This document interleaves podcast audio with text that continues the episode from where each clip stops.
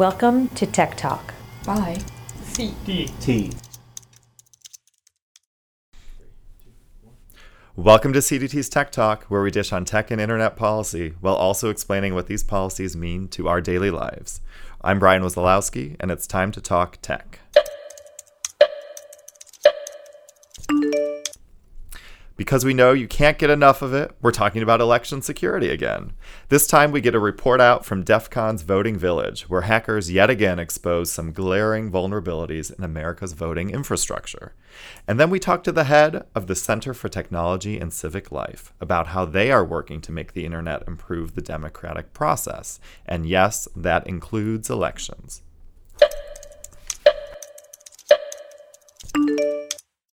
DEF CON, the world's largest hacking convention, recently took place in Las Vegas.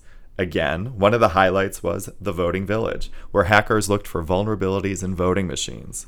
Surprise, surprise, they were able to hack into most voting machines, some in under two minutes.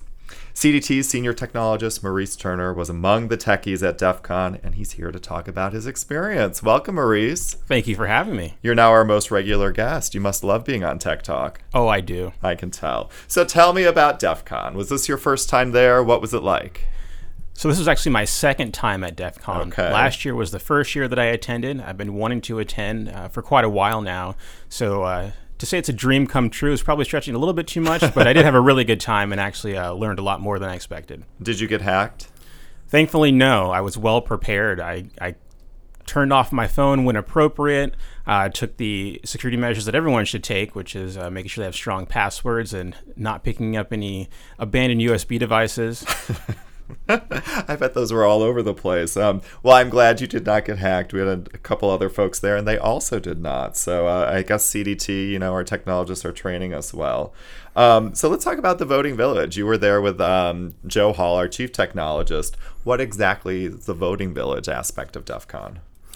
Well, the village aspect of DEF CON is really more of a, a hands on approach to showing folks uh, what can happen in different industries.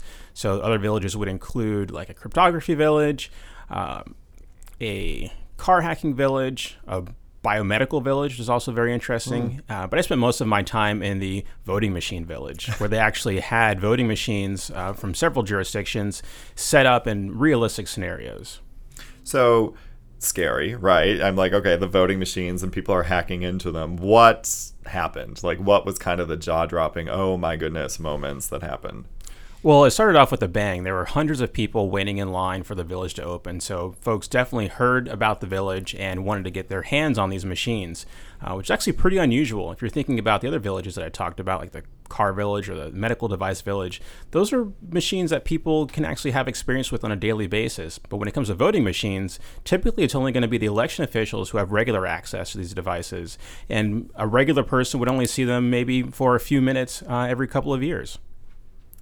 So what what was kind of the crazy that you saw? What was like when people started hacking in? So there was interest in it. What actually were the outcomes of this? What were the things that people were like, "Wow"? People literally dug into them. I mean, it, it looked like corpses of voting machines by the time the weekend was done. They were all torn apart. Uh, folks are really examining them down to to the chip level.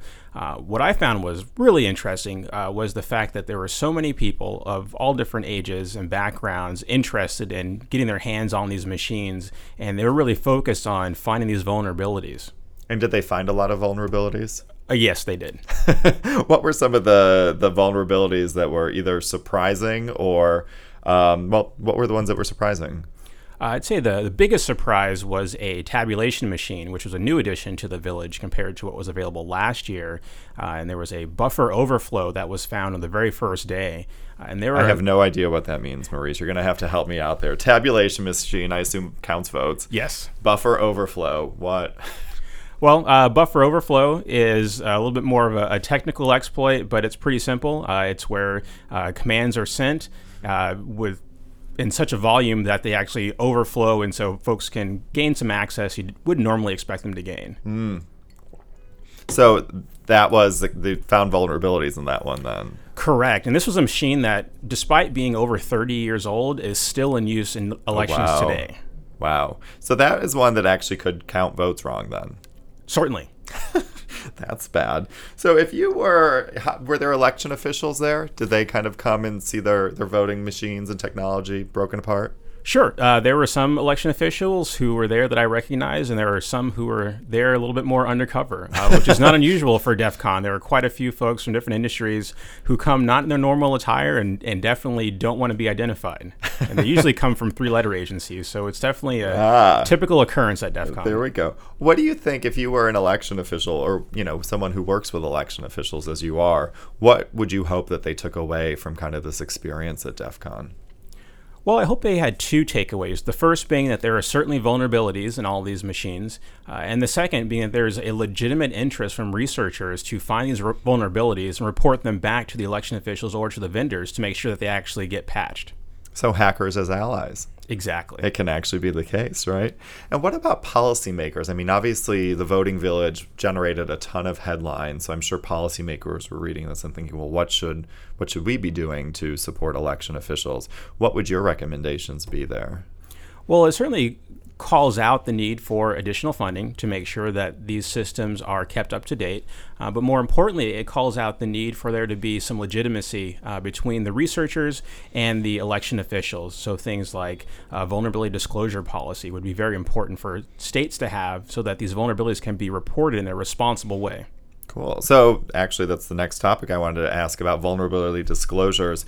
You mentioned, you know, you didn't just stay in the voting village; you did venture out a little bit, and there was talk around like legal safe harbors for bugs, bug bounties.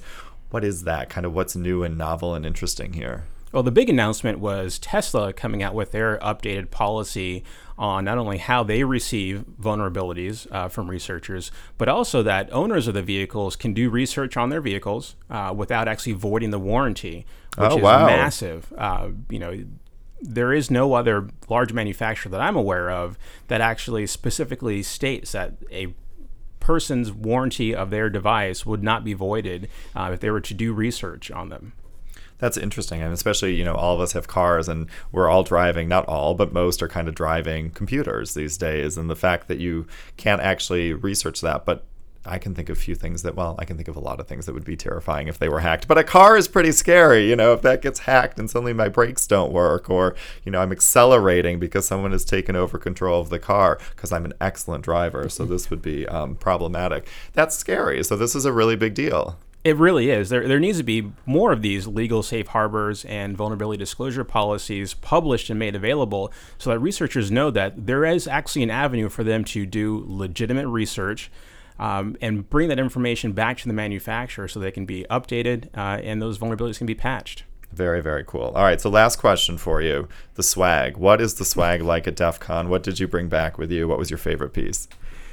There's a little bit of everything at DEF CON. Obviously, you have the the T-shirts and the stickers. Uh, so I do have a couple more empty spaces on my laptop that are probably going to get filled this week once I narrow down my selection. As long as the CDT one is still on there. Yes, it okay. is very prominently displayed. Good.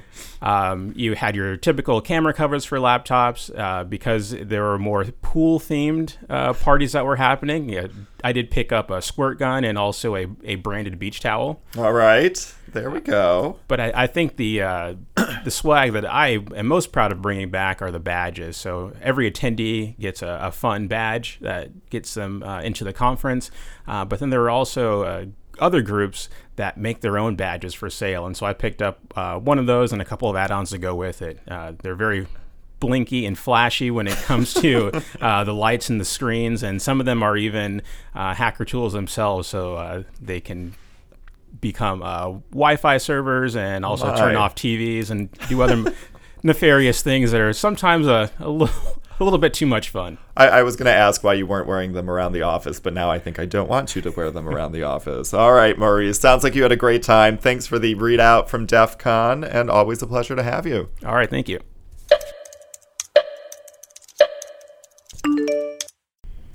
Is technology good for democracy? Right now, that's rather debatable, but the team at the Center for Technology and Civic Life, or CTCL, is doing their best to make the internet improve the democratic process. Today, we're joined by Tiana Epps Johnson, the founder and executive director of CTCL. Welcome, Tiana. Hi, thanks for having me. Oh, it is such our pleasure. So, tell us about the Center for Technology and Civic Life and why you started it. Yeah, so myself and my two co-founders founded the center in 2014, and we're working every day to ensure that whether someone is voting in person or by mail or early or on election day, that everyone encounters an easy, seamless process and that everyone has the information that they need to make decisions at the ballot box. And so we go about that work in sort of two distinct ways. The first is through a strategy uh, working directly with government, um, and the second is by uh, through a strategy that's focused on connecting folks with civic data. Um, our government team organizes and trains election administrators on how to run more inclusive elections by advancing their digital and data and design skills through direct training. And our civic data team focuses on connecting the public with answers to questions like what's on my ballot? and who are my elected officials? Um, so that folks are able to stay engaged with so with government sort of at every level. Cool. So let's dig into those programs a bit more. The first one we were lucky to partner with you a little bit on at a, a couple classes. So I know a little bit about the type of um, information that you share with uh, election officials. But what what does it entail when you say um, you want election officials to kind of leverage technology and the internet more? What do you actually do? Yeah, so that looks like us making sure that election officials particularly folks at the local level, um, are able to have the skills to um, engage with voters and the public in the places that the modern community expects to engage. So, hmm. particularly mm. through um, online digital channels. So, we provide direct training and tools on things like using social media for voter engagement or how to design materials um, especially ones that would be distributed through online channels in ways that are clear and compelling and easy to understand and act upon. We also do things like um, help election officials understand how you might collect and use data so that you can make decisions around the elections process. For example, how you might use data to make decisions about how to staff um, and resource polling locations so we don't see things like hours long lines at uh-huh. a polling place. So, really, um, using some of the best practices that are uh, being used in other industries and thinking about how to use them specifically in in election context, and then uh, making it really easy to um, for election officials to adopt those skills um, and pairing that with tools when um, there might be gaps in what's available. Yeah, no, that's incredible. And, you know, through our election work, we, you know, I'm always reminded by our, our technologists working on the project how understaffed a lot of these offices and the election officials are. So creating these sort of resources or helping them, you know, find ways to leverage technology uh, seems like an amazing value add for them. Have you found that election officials are, are receptive to your program? Uh, definitely. I think you totally hit the nail on the head um, when sort of considering the resource constraints that election officials are under. Um, I think one of the things that's really notable and sometimes uh, striking is that in most election offices across the country, there's maybe two to four staff people who wow. are responsible for everything related to administering elections at the local level. And often, those two to four people are only focused on administering elections. They also have other responsibilities within an office. Maybe they do business licenses or they uh, do the responsibilities of an auditor or a registrar. Uh, it really depends on the given state. So they're under um, uh, a lot of pressure and have uh, limited resources to do their work. And so we've found that through our conversations with election officials, listening to them about things that they're really proud of and listening to what their challenges are, that we've been able to develop out programs to really focus on um, helping address some of those challenges in election administration that uh, election officials across the country have been really receptive to. That's really incredible. Have you seen a, a change recently? Um, obviously, elections and voting is very much, you know, kind of more in the headlines now for mostly not great reasons, from you know actual hacking to you know disinformation. Uh, have you seen kind of election officials maybe a little bit more reluctant to use technology, or do you think they're still optimistic despite you know potentially taking on state actors in, in some cases? Yeah, I think that election officials um, are still very open to using technology, but are um, through our conversations with uh, folks on the ground in their offices and um, through our work that we do with our advisory committee of election officials that represent jurisdictions of different sizes and different geographies, that there's certainly much more of a focus now on um, cybersecurity and, and making mm-hmm. sure that folks are prepared to be on the front lines of defending democracy. And local election officials are taking it really seriously. Absolutely. So let's let's talk about your second program a little bit more. You know what what you do with civic data. What kind of data are you kind of talking about? What data do you leverage to achieve your goals? Yeah, so we collect um, through our core program, the Ballot Information Project, um, the answer to what's on my ballot. So what that okay. concretely looks like is collecting the candidates and contests that are going to be on uh, a ballot. Also understanding the political geography, so what districts vote on those contests and candidates, and, and doing the work to make the connection between an individual registered voter's address and ultimately the candidates that they will see on their ballot. So we collect that information by um, talking with election officials, um, collecting sample ballots, sometimes getting faxes, sometimes getting mail. um, and we take all of that information and we standardize it into um, big data sets uh, that have uh, candidates from the federal level all the way down to hyper local um, special districts.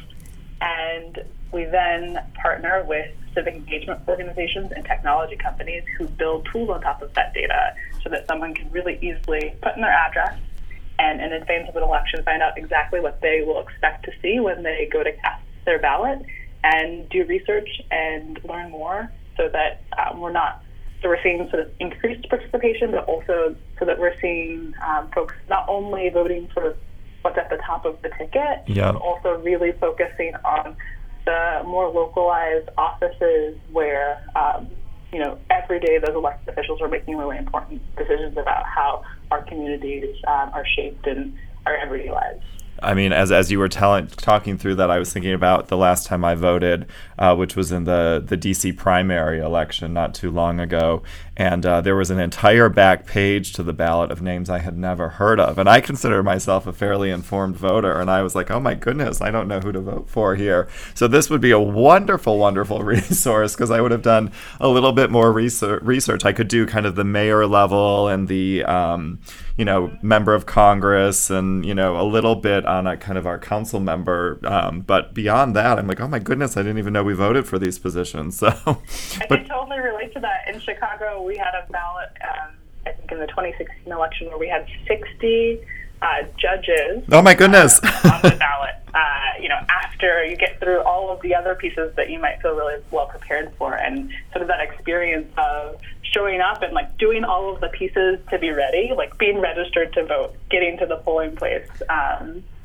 doing all those parts and then showing up and finding out that there's a bunch of people whose names you never heard of yeah. um, and whose jobs you're not sure of uh, like what they actually do is a really common experience that we're working to solve for. I love that. I would love to be even more informed. it, it is a kind of surprising moment where you're like, my goodness, I, I thought I was ready, but I'm clearly not.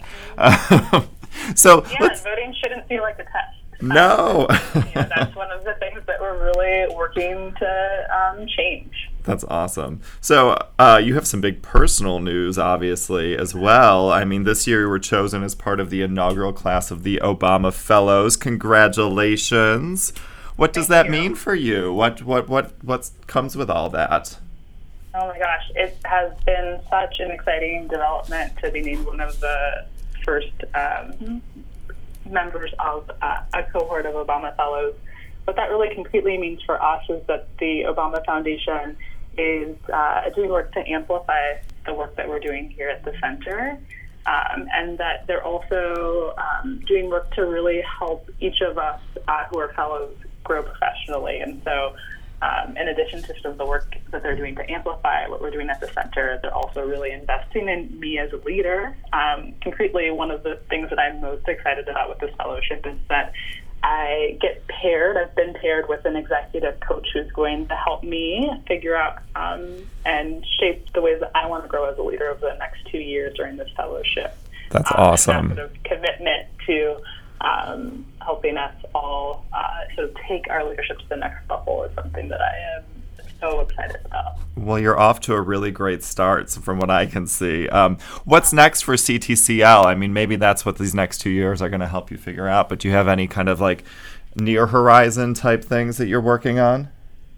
Yeah, so right now, our, our big thing that we're focused on in partnership with CDT is uh, working to make sure that local election officials across the country are really well equipped um, with the knowledge that they need uh, around cybersecurity. Uh, so that's a big focus for us right now. We're actually, uh, we just wrapped up our first set of cybersecurity trainings, um, and we're going to do another set of them in August. They're back by popular demand. Good. Um, so, uh, very excited about kicking that off. Um, and in addition to that, our, our civic data team is really focused on how we can continue to expand the information and the context about who you might um, find on your ballot and who your elected officials are, um, and why we should care in particular about um, our representatives at the local level. That's incredible. Tiana, thank you so much for being on Tech Talk. Everyone should take a look at the Center for Technology and Civic Life. It's amazing, and I'm certain we'll see amazing things from you in the future, Tiana. Thanks again for having me. Our pleasure.